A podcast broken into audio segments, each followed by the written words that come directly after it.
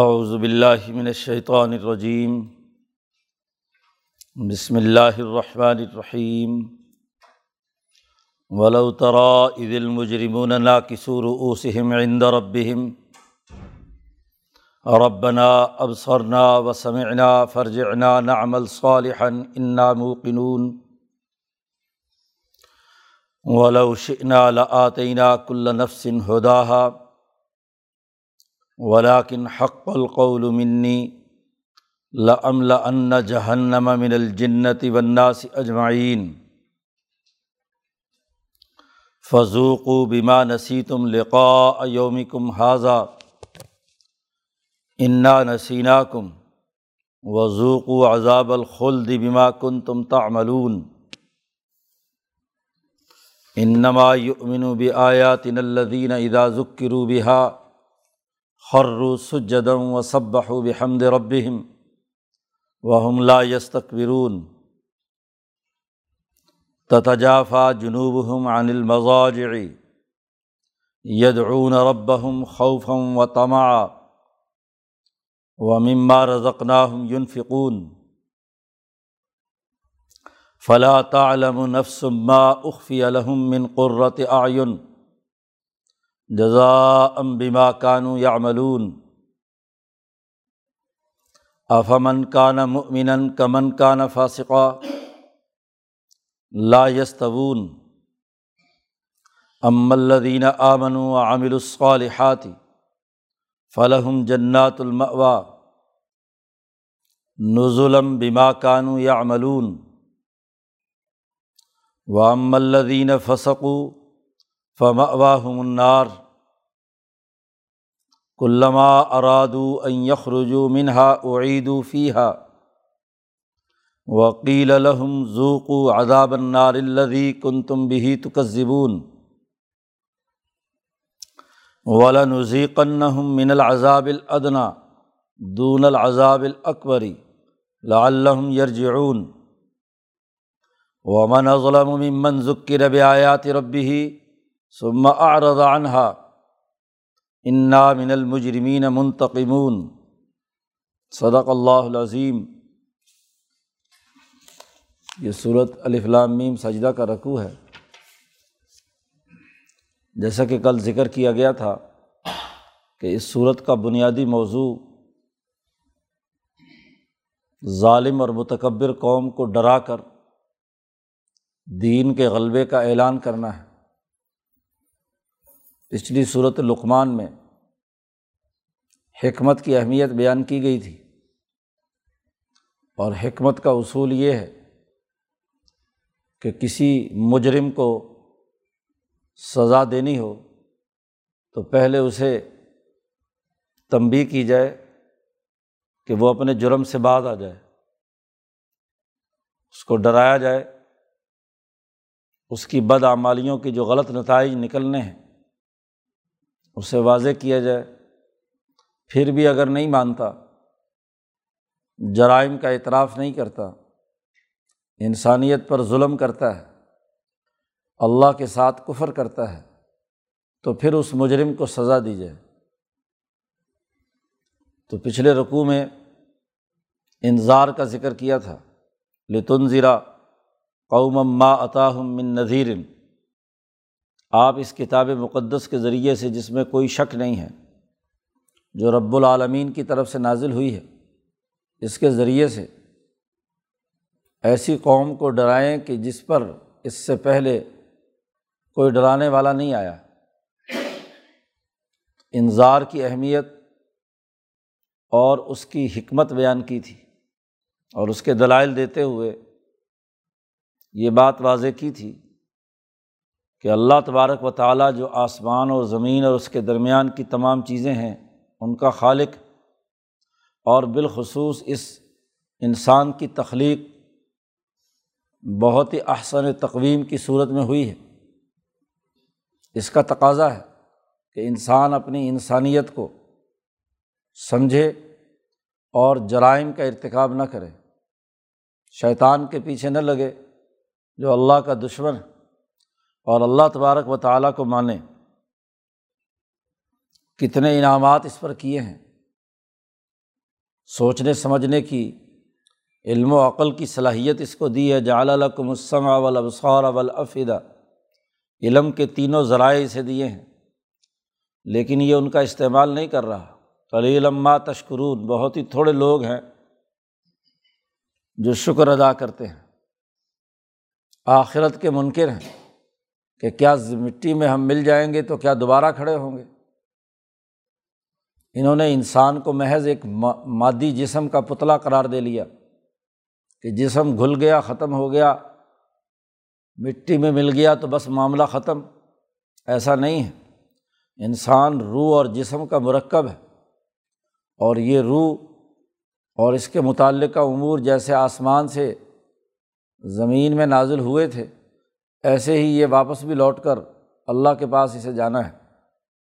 سما الا رب کم ترجعون۔ ملک الموت جو ہر انسان پر مقرر ہے، وہ اس کی روح قبض کر کے واپس لے جائے گا۔ قرآن حکیم نے اس رقوع میں مجرموں کی حالت کی عکاسی کی ہے کہ یہ آج آخرت کے منکر لیکن ایک وہ مرحلہ آنے والا ہے۔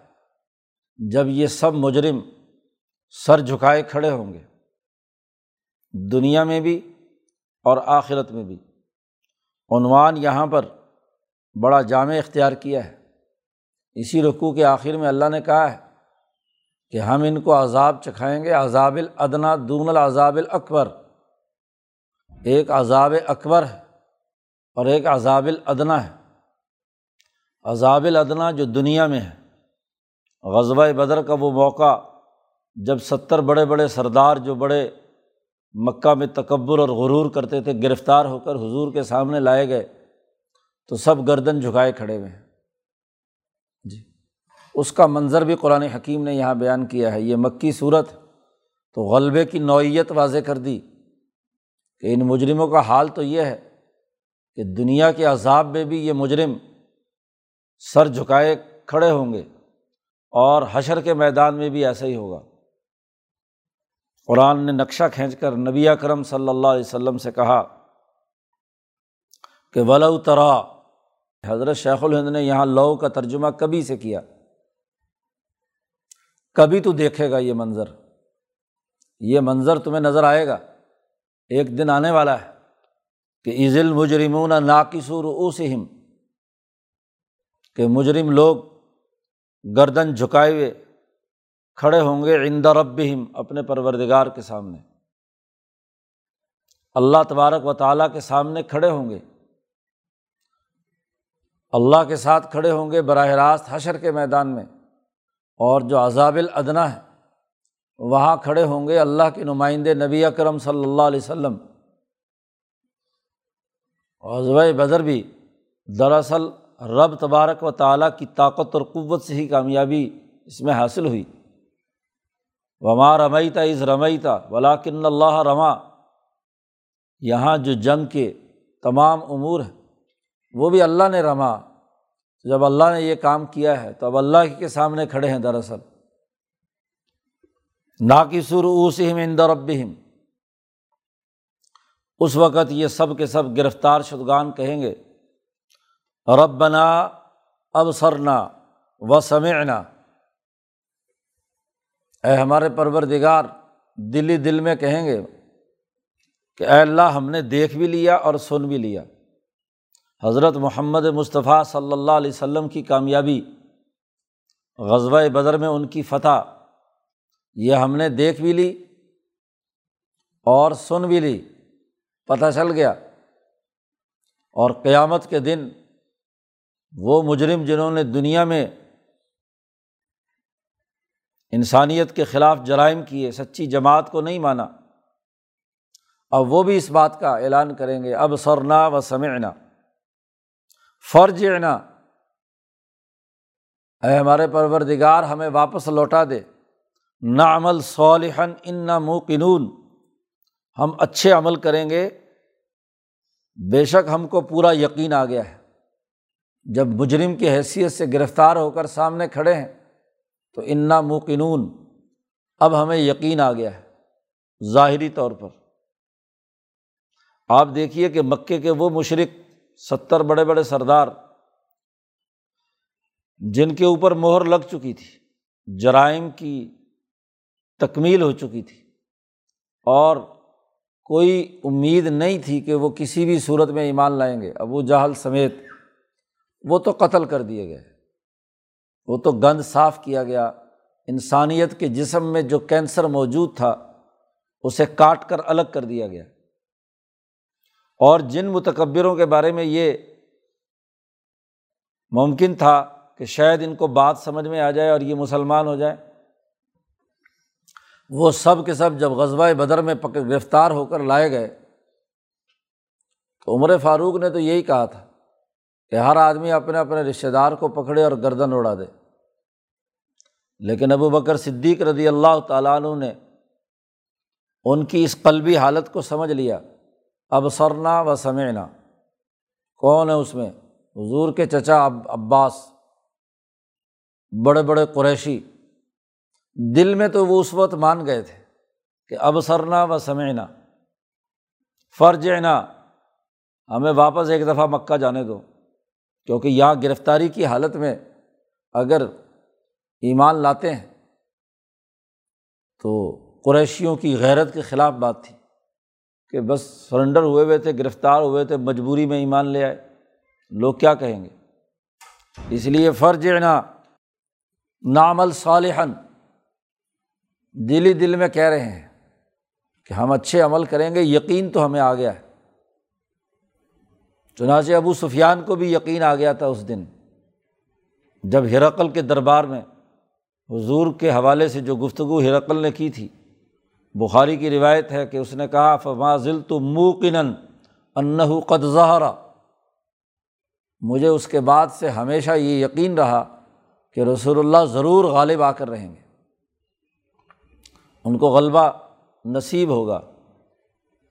لیکن اسلام قبول کیا اس وقت جب مکہ فتح ہوا۔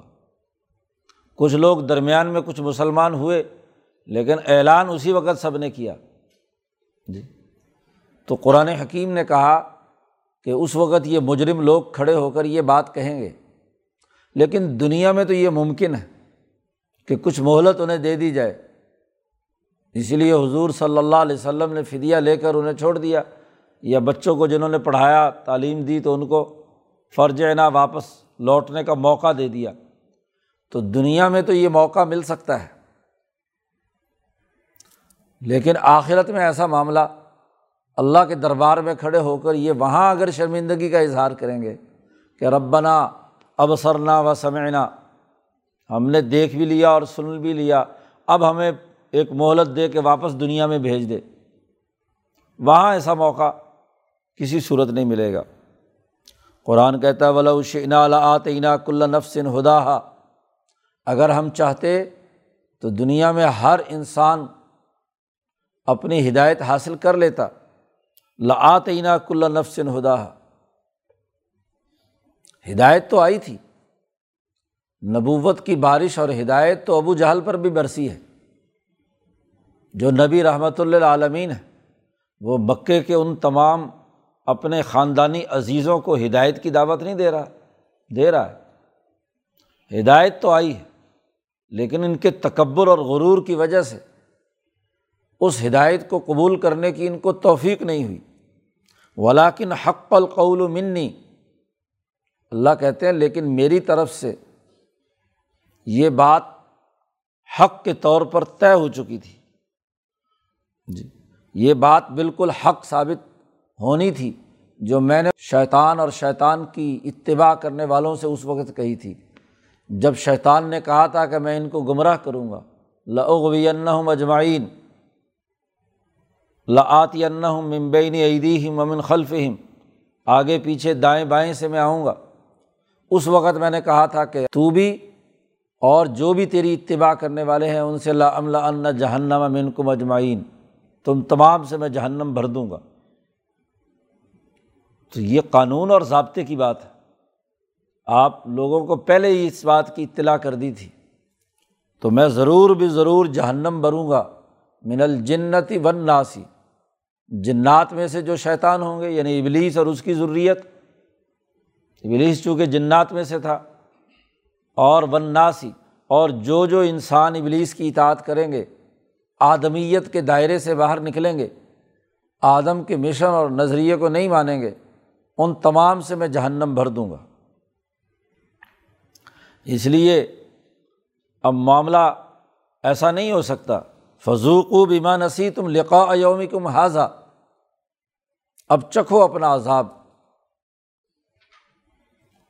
اس سبب سے جو اس دن کی ملاقات تم بھلائے ہوئے تھے۔ تم یہ غزوہ بدر کی ملاقات بھلائے ہوئے تھے۔ یہ ان ستر بڑے بڑے سردار جن کو قتل کیا گیا، یہ ان کے حوالے سے بات ہو رہی ہے کہ تم نے تکبر کیا، تمہاری ہدایت آئی تھی، تم نے اپنے حصے کی ہدایت قبول نہیں کی، تم نے اس دن کو بھلا دیا تھا جو انقلاب کا دن تھا۔ بار بار تمہیں انظار کیا جاتا رہا لتون ذرا قوم ماتا من نذیرم من قبل کا نبی ڈراتے رہے نبی نے صفا پہاڑ پر کھڑے ہو کر کہا تھا انن نذیر العریان، میں واضح ڈرانے والا ہوں۔ ایک دن وہ آنے والا ہے، جب تم شکست کھا جاؤ گے۔ تو یہ بدر میں عذاب الادنا کا جو موقع ہونے والا تھا، اس دن کی ملاقات کو تم نے بھلا رکھا تھا۔ اسی لیے جب یہ ستر بڑے سردار پکڑ کر قلیب بدر میں ڈال دیے گئے، تو حضور خاص طور پر وہاں پہنچے اور اس کے کنارے کھڑے ہو کر حضور نے فرمایا، او فلاں او فلاں او فلاں، کیا سچ ثابت نہیں ہوا یہ دن؟ یہاں قرآن بھی کہتا ہے زوکو بیما نسی تم لقا یوم کم حاضہ تم نے اس دن کا انکار کیا، اس کو بھلایا، تو اب اس کا بدلے میں سزا بھگتو۔ جو بھی جرم کرتا ہے، اسے اپنی سزا بھگتنی ہے۔ اب اس وقت صورت حال کیا ہے؟ انا نسینا کم ہم تمہیں بھلا دیتے ہیں۔ تم نے ہمیں بلایا اس انقلاب کے دن کو نہیں مانا۔ تو آج اس انقلاب کے برپا ہونے کے موقع پر ہم نے تمہیں بھلا دیا۔ چنانچہ وضوق و عذاب الخلد بما کن تم تاملون جو کفر پر جس کا خاتمہ ہو گیا، جو اللہ کے رسول کے مقابلے میں آیا اور وہ قتل ہو گیا۔ تو اب اسے ہمیشہ ہمیشہ جہنم میں رہنا ہے۔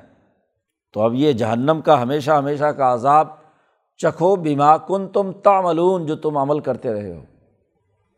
تم نے جو عمل کیے ہیں، اس کی سزا بھگتو۔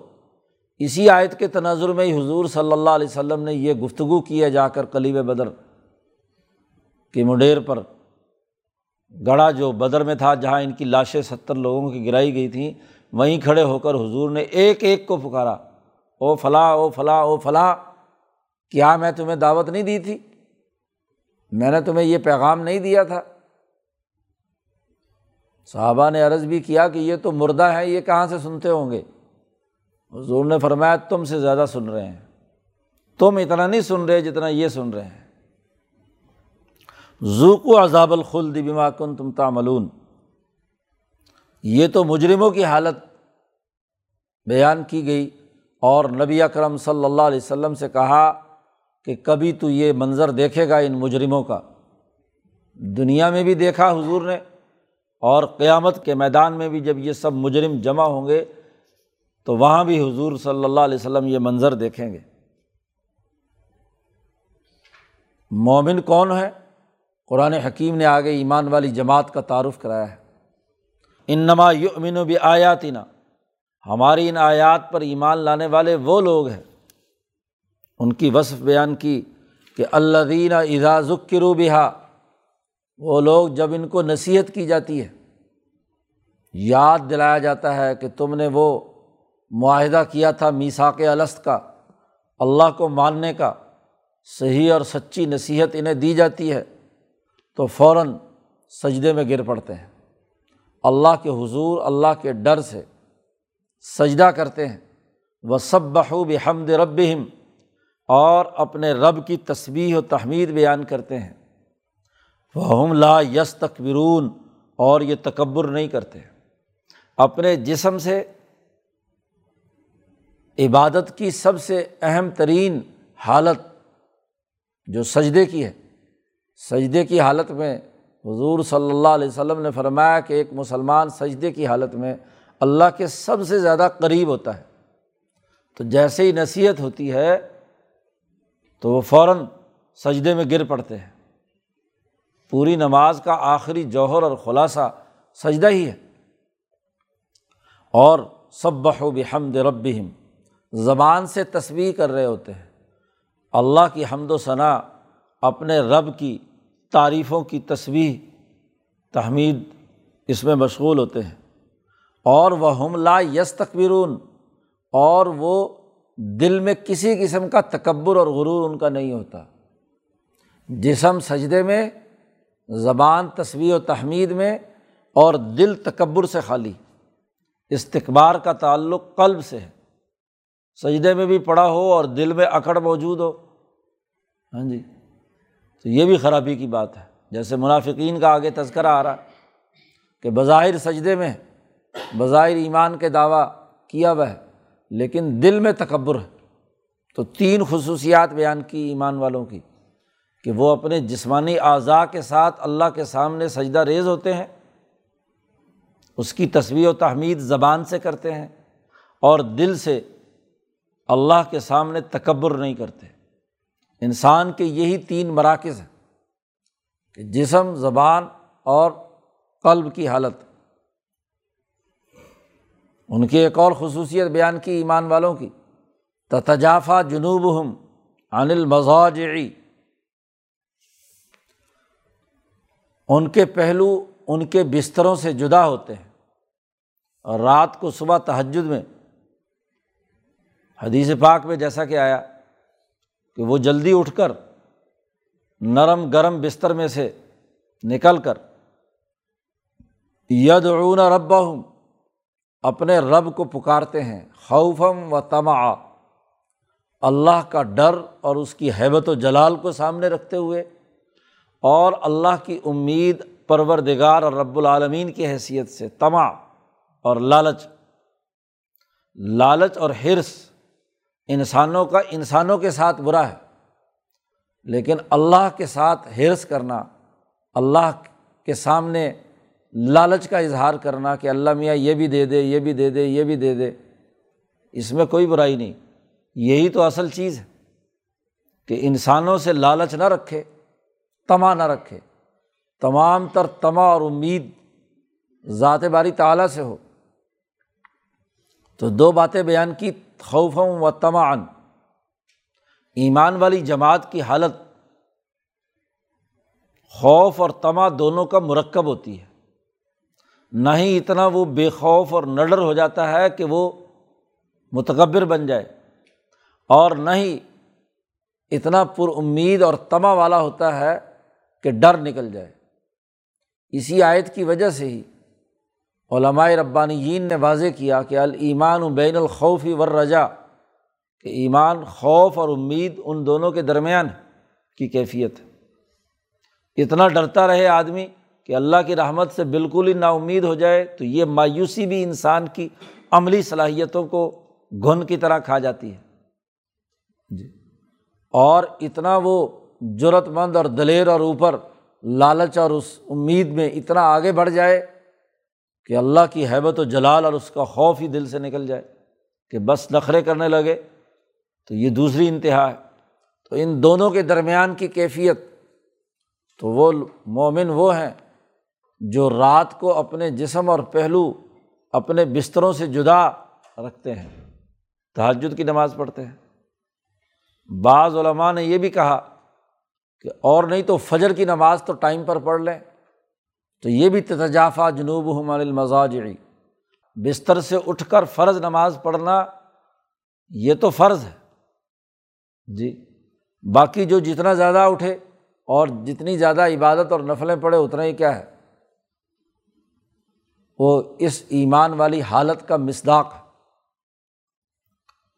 یدعون ربم خوفم و تما اور پھر ایک اور خصوصیت بھی ہے ایمان والی جماعت کی۔ مما رزق نہ ہوں یون فکون جو ہم نے انہیں رزق دیا ہے، اسے وہ اللہ کے راستے میں خرچ کرتے ہیں۔ آپ دیکھیے کہ قرآن حکیم نے جہاں بھی متقین، مؤمنین، خاشعین، مخبتین، ان تمام کا تذکرہ کیا ہے وہاں نماز اور اللہ کے سامنے عبادت کے ساتھ، خدا پرستی کے ساتھ ساتھ انسان دوستی کے حوالے سے یہ جملہ ضرور کہا ہے کہ رمما رضقنا ہم یونفقون کہ مال کی محبت نکال کر مال کو اللہ کے راستے میں اور ضرورت کے موقع پر خرچ کرتے ہیں۔ یہ ایمان کی علامت ہے۔ اور جو مال کی محبت اور اس کے لالچ میں مبتلا ہو تو وہ مومن نہیں ہے۔ مالی بدعنوانی اور مالی خرابی ہی کیا ہے؟ انسان کو منافقت کے دائرے پر یا کفر کے دائرے پر لے جاتی ہے۔ تو ایمان والی جماعت کی یہ اگلی خصوصیت ہے کہ مما رزقنا ہوں یون فکون اب یہ جو مومن جماعت اس کا انعام کیا ہوگا؟ مجرموں کا منظر نامہ اور ان کی سزا کا ذکر تو پیچھے آ گیا۔ قرآن کہتا ہے فلاں علم و نفسن دنیا کا کوئی انسان بڑے سے بڑا انسان بھی نہیں جانتا کہ ما اخفی الحم من قرت آئن اس پہلو کو، اس انعام کو کہ جو چھپا لیا گیا ہے، ان کے فائدے کے لیے من قرت آئن آنکھوں کی ٹھنڈک۔ دنیا میں انسان آنکھوں کی ٹھنڈک کا محتاج رہتا ہے، جس کو آج کل انگریزی والے ہیپینیس کہتے ہیں۔ اس کے پیچھے پڑا ہوا ہے۔ کھانے کی وجہ سے جو فرحت حاصل ہوتی ہے، اچھے مکان میں رہنے سے کیا ہے؟ جو خوشی اسے نصیب ہوتی ہے۔ کوئی اچھا منظر دیکھ کر کیا ہے؟ خوشی حاصل ہوتی ہے۔ دنیا میں دس منٹ سے زیادہ خوشی کا اثر نہیں ہوتا۔ جی ایسے ہی غمی کا بھی اثر۔ اصل میں تو کیا ہے، جسم پر دس پندرہ منٹ سے زیادہ نہیں، اس کے بعد انسان واپس اپنی اصل حالت کی طرف لوٹنا شروع ہو جاتا ہے۔ تو قرآن نے اس کے لیے لفظ استعمال کیا قرت آئن کیونکہ یہ منظر، یہ لذت، یہ تمام چیزیں، یہ خوبصورتی، یہ حب جمال وغیرہ وغیرہ آنکھوں کا کمال ہے۔ تو قرت آنکھوں کا ٹھنڈا ہونا، یہ اس لذت سے عبارت ہے۔ جس کے پیچھے انسان دنیا میں مارا مارا پھرتا ہے۔ اللہ پاک نے فرمایا کہ ہم نے مومن کے لیے جو آنکھوں کی ٹھنڈک یا قرت آئین یا جو لذت ہے، جو ہم نے چھپا رکھی ہے، اس کے لیے چھپا کر تیار کر رکھی ہے۔ حضرت شیخ الند نے ترجمہ کیا، چھپا دھری ہے۔ چھپا کر دھری بھی ہے۔ یہ یو پی کی خاص زبان استعمال کی ہے حضرت نے کہ یہ چھپا کر ہم نے رکھی ہوئی ہے۔ جزام بما کان یا ملون جو وہ عمل دنیا میں کرتے رہے، اس کا یہ بدلہ ہے۔ اسی تناظر میں نبی اکرم صلی اللہ علیہ وسلم نے فرمایا کہ انسان کے لیے جنت میں وہ نعمتیں ہیں جس کو آج تک نہ کسی آنکھ نے دیکھا، نہ کسی زبان نے چکھا، نہ کسی بشر کے قلب پر اس کا خیال آیا۔ جی۔ تین ہی دائرے ہیں۔ ہاں جی نہ آنکھوں سے دیکھا نہ چھوا اور نہ ہی قلب پر دل پر خیال آیا کہ وہ کیسی کی نعمت ہو سکتی ہے۔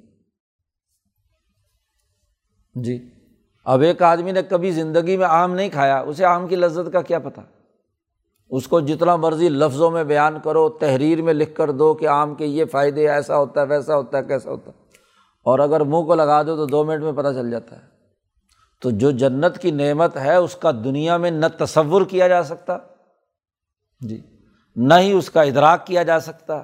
نہ ہی دل پر کبھی خیال بھی گزرا اس کا۔ جی۔ اس کا خطرہ بھی اس کے قلب کے اندر نہیں آیا۔ تو یہ ایسی نعمت ہم نے ان کے لیے چھپا رکھی ہے۔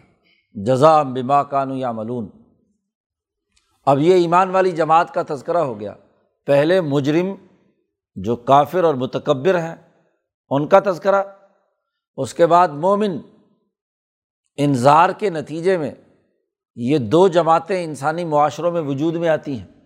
اب ایک تیسری جماعت کا تذکرہ ہے، جسے قرآن نے یہاں فاسق کہا ہے۔ بظاہر ایمان لائے ہیں اور ایمان لانے کے بعد اس ایمان کے تقاضوں کے مطابق عمل نہیں کرتے۔ قلب تکبر اور غرور ہے۔ عبداللہ ابن ابئی جیسے جی منافقت کا اظہار کرنے والے۔ تو قرآن حکیم نے کہا افامن کانا مومن کمن کانا فاسقہ کیا وہ آدمی جو ایمان کی حالت میں ہے اور ان اوصاف کا حامل ہے، جس میں نہ دل کا دل کا تکبر، نہ زبان سے تصویر و تحمید کا انکار اور نہ ہی سجدہ کرنے سے انکار۔ کیا ایسا مومن کمن کانا فاسقہ؟ وہ آدمی جو فاسق ہے، اس کی طرح ہو سکتا ہے، دونوں برابر ہو سکتے ہیں؟ نہیں۔ لا یستون دونوں برابر نہیں ہے منافقین اور سچے مومنین دونوں کبھی برابر نہیں ہو سکتے، کیونکہ وہ بظاہر تو زبان سے اقرار کر رہا ہے۔ بظاہر تو سجدے کی آیت آئے تو سجدہ بھی کر لیتا ہے، لیکن دل کا تکبر نہیں ٹوٹا۔ مکمل طور پر سرنڈر نہیں ہوا نبی کے سچے پیغام کے ساتھ۔ لا یستبول ام الدین امن و عامل الصالحات، وہ لوگ جو ایمان لائے، صحیح اور پختہ نظریہ اور اس ایمان کے تقاضے کے مطابق انہوں نے نیک عمل بھی کیے۔ فلاح جنات الموا ان کے لیے جنت کا ٹکانا ہے۔ جنت کے باغات ہیں۔ بہت عمدہ مقام ہے ان کے لیے۔ اور یہ بھی سن لو، یہ جنت میں جو بھی کچھ ہے نظلم بما کانو یا ملون جو وہ عمل کرتے رہے، اس کی یہ مہمانی ہے۔ محققین علماء ربانیین نے کہا کہ اللہ میاں نے جنت کو اصل نہیں قرار دیا۔ جنات الماوا کے بارے میں کہا کہ یہ نزل ہے۔ عربی میں نزل کہتے ہیں کہ جب مہمان باہر سے آتا ہے تو ابتدائی طور پر بیٹھتے ہی اس کو شربت وغیرہ، کوئی ابتدائی جو چائے وائے یا چیزیں مہمانی کے طور پر رکھی جاتی ہیں تو وہ نزل کہلاتی ہے کہ بھی تم کوئی فریش ہو جاؤ تھوڑا سا۔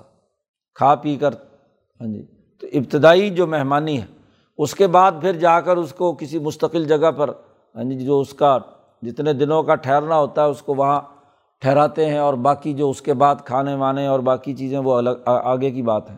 تو نزل، وہ مہمانی جو پہلے مرحلے میں ایک مہمان کی آمد پر ہوتی ہے۔ تو یہ جو جنات الماوا ہے، اس میں مسلمانوں کے لیے یہ کیا ہے؟ اصل میں تو مہمانی ہے۔ جنت کا دائرہ، جہاں جو کھانے پینے اور باقی جو حور و قصور کا تذکرہ ہے، یہ تو ابتدائی مہمانی ہے۔ اصل ترقی اور کامیابی تو اس کے بعد ذات الہی کا دیدار ہے۔ وہاں اس دیدار کے مقابلے میں یہ بیچاری جنت جو ہے، کوئی حیثیت نہیں رکھتی۔ یہ تو کیا ہے، ابتدائی صرف ہاں جی دل کو مطمئن کرنے کے لیے ہے۔ اور وہ جو کیفیت ہے، یہ جو جنت ہے، اس کا تو کچھ نہ کچھ تصور ہے۔ اسی سے وہ بات سمجھ میں آ جاتی ہے کہ قرآن حکیم نے دوسری جگہ پر کہا ہے صورت محمد میں کہ مومنین جب جنت میں داخل ہوں گے تو وید خلحم الجنت ارف حالحم وہ جنت میں داخل ہوں گے، ایسی جنت جس کو وہ جانتے ہوں گے، جس کا ان کے سامنے تعارف ہوگا۔ مولانا سندھی رحمۃ اللہ علیہ نے اس عائد کی تفسیر میں وہاں محمد میں کہا ہے کہ کم از کم دنیا میں اس جنت کے حوالے سے آدمی کا ارادہ، عزم اور ٹارگیٹ بنا کر اس کو جد، جدوجہد اور کوشش کرے گا یعنی دنیا کو جنت بنانے کے لیے اس نے کام کیا۔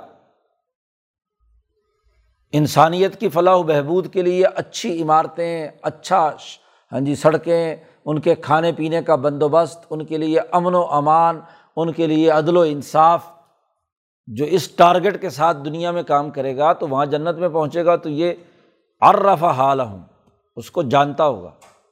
مولانا سندھی نے بڑی اچھی بات کہی کہ کوئی آدمی دنیا میں جی پہچانتا تو تبھی ہے نا جب اس کے بارے میں کچھ معلومات پہلے سے ہو، اس کا ہدف ہو۔ جی۔ تو بظاہر تمام چیزیں جو وہاں جنت میں ہوں گی وہ وہی ہوں گی، یہی آم، یہی انگور، یہی انار انہیں کا تذکرہ قرآن نے کیا ہے۔ اسی لیے دودھ کا ذکر کیا ہے، شہد کا ذکر کیا ہے۔ یہ سارے تصورات ہیں نا اور ان کے استعمال کرنے سے خاص لذت دنیا میں آدمی کو آتی ہے۔ دودھ پینے سے قرآن نے کہا ساغل شاربین ہاں جی جو پینے والے ہیں ان کے لیے کیا ہے؟ بہت عمدہ شہد کے بارے میں کہا، اسی طرح باقی پھل فروٹ کے بارے میں کہا۔ تو وہاں جنت میں جب داخل ہوں گے ید خلحم الجنت عرف حالحم وہ ان تمام نعمتوں کو جانیں گے، کیونکہ وہ تو ابھی مہمانی ہے نا۔ وہ تو ابھی مہمانی ہے، اصل جنت ابھی نہیں آئی۔ اصل جو انعام ہے، اس کے بعد اگلا مرحلہ ہے۔ تو یہ تو نزل ہے کہ جو ابتدائی طور پر آدمی آتا ہے، اس کے لیے انعام ہے۔ مہمانی کے طور پر، وما کان یا ملون تو مومن اور فاسق دونوں ایک جیسے نہیں ہو سکتے۔ پھر فسق کی بھی دو قسمیں ہیں۔ جی ایک فسق علمی اور ایک فسق عملی۔ عقیدے کا جو منافق ہے، وہ جو دل میں تصدیق قلب نہیں ہے ایمان پر، ظاہری طور پر، جیسے عبداللہ ابن ابئی تھا یا وہ چالیس پچاس آدمی جن کے بارے میں حضور صلی اللہ علیہ وسلم نے حضیفت ابن الیمان رضی اللہ تعالیٰ عنہ کو بتلا دیا تھا کہ یہ پکے منافق ہیں۔ تو ایسے منافق کافر ہیں۔ اور یہ عقیدے کا فسق یہ حضور صلی اللہ علیہ وسلم کی زندگی تک ہے۔ کیونکہ وہی الہی سے آپ صلی اللہ علیہ وسلم کو معلوم ہو جاتا تھا کہ واقعتاً اس کا دل مسلمان ہے یا کافر ہے۔ ان کا حکم کفر والوں کا ہی ہے۔ تو یہ فسق علمی ہے، یا اعتقادی فسق و فجور ہے۔ اور ایک فاسق وہ ہے جو عملی طور پر فسق عملی، امام شاہ ولی اللہ نے ان دونوں کی تفصیل بیان کی ہے الفوظ القبیر میں۔ تو پہلے جو کہا تھا افامن کانا مومن کمن کانا فاسقہ یہاں جس فسق کا تذکرہ ہو رہا ہے، یہ مطلق فسق ہے۔ کہ جو علمی اور عملی دونوں کے اوپر کیا ہے، جس کا اطلاق ہوتا ہے، دونوں کبھی بھی برابر نہیں ہو سکتے۔ اور اب آگے جو عقیدے کے فاسق ہیں، ان کی سزا بیان کی جا رہی ہے۔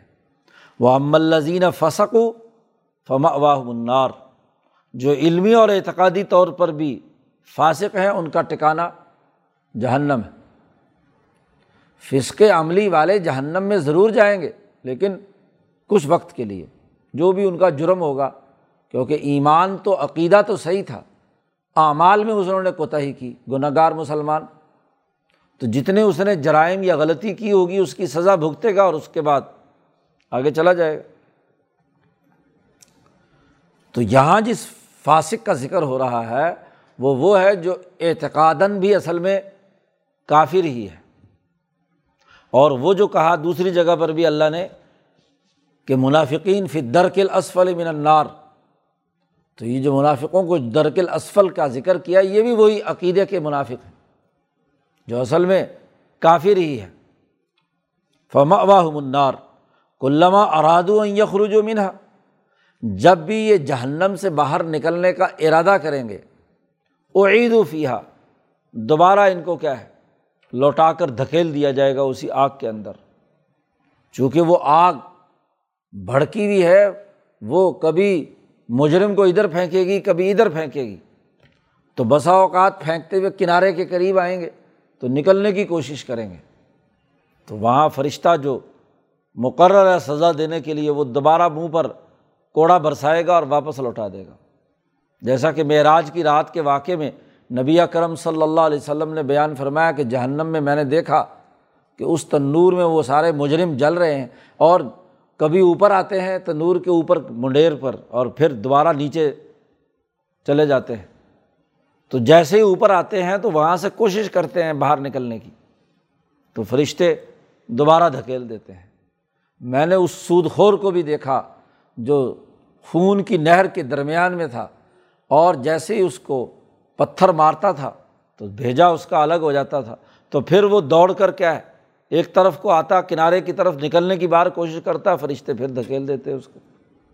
تو اس کی تفصیلات حدیث میں بیان کی گئی ہیں۔ وکیل الحم اور ان سے کہا جائے گا ذوقو عذاب النار الدی کن تم بھی تو زبون جہنم کی آگ کے اس عذاب کو چکھو جس کا تم انکار کرتے رہے ہو۔ کن تم بھی تکس زبون بدر میں یہ بڑے بڑے مجرم ہاں جی جب راستے سے ہٹائے گئے تو ان تمام کو یہ سزا اسی وقت سے شروع ہو گئی۔ فرعون کے بارے میں بھی اللہ نے ذکر کیا ہے کہ انار و رضون علیہ غدوم و عشیہ، کہ جہنم کی آگ صبح شام ان کو لگتی ہے۔ تو عذاب قبر کے اندر بھی، عالم برزخ میں بھی جہنم کی کھڑکی ان کی طرف کھول دی جاتی ہے۔ والا نذیقن من العذاب الدنا اب یہ سزا تو آخرت کی تھی۔ فاسقوں اور مجرموں، کافروں کے لیے۔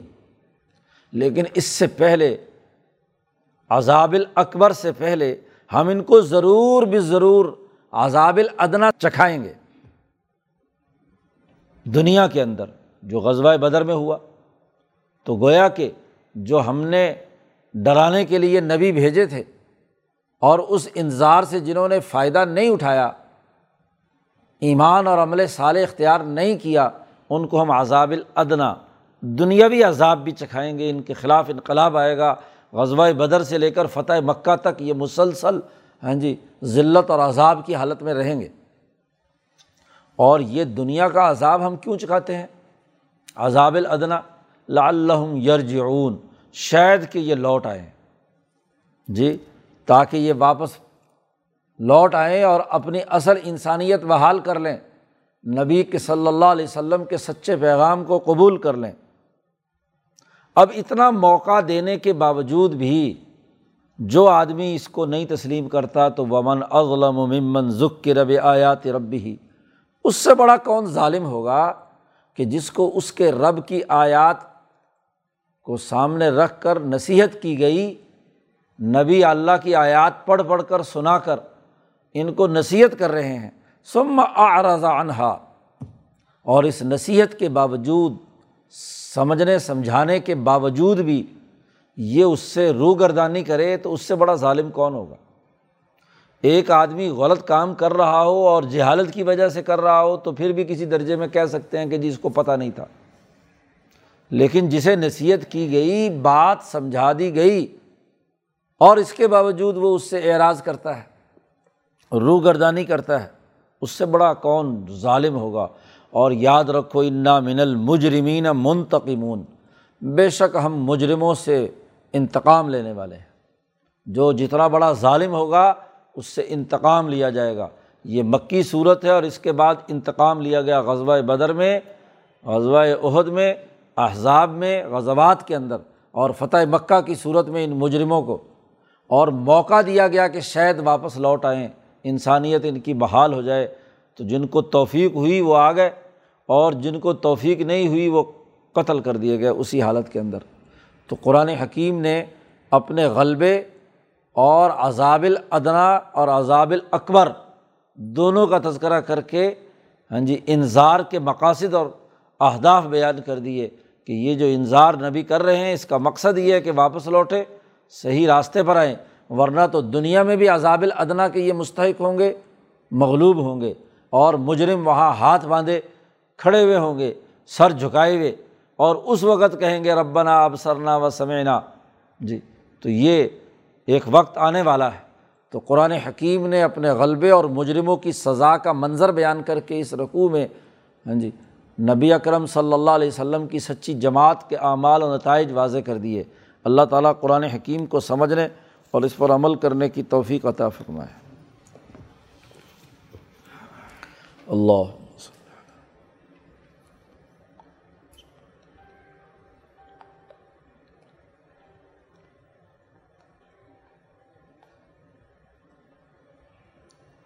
اجمعین۔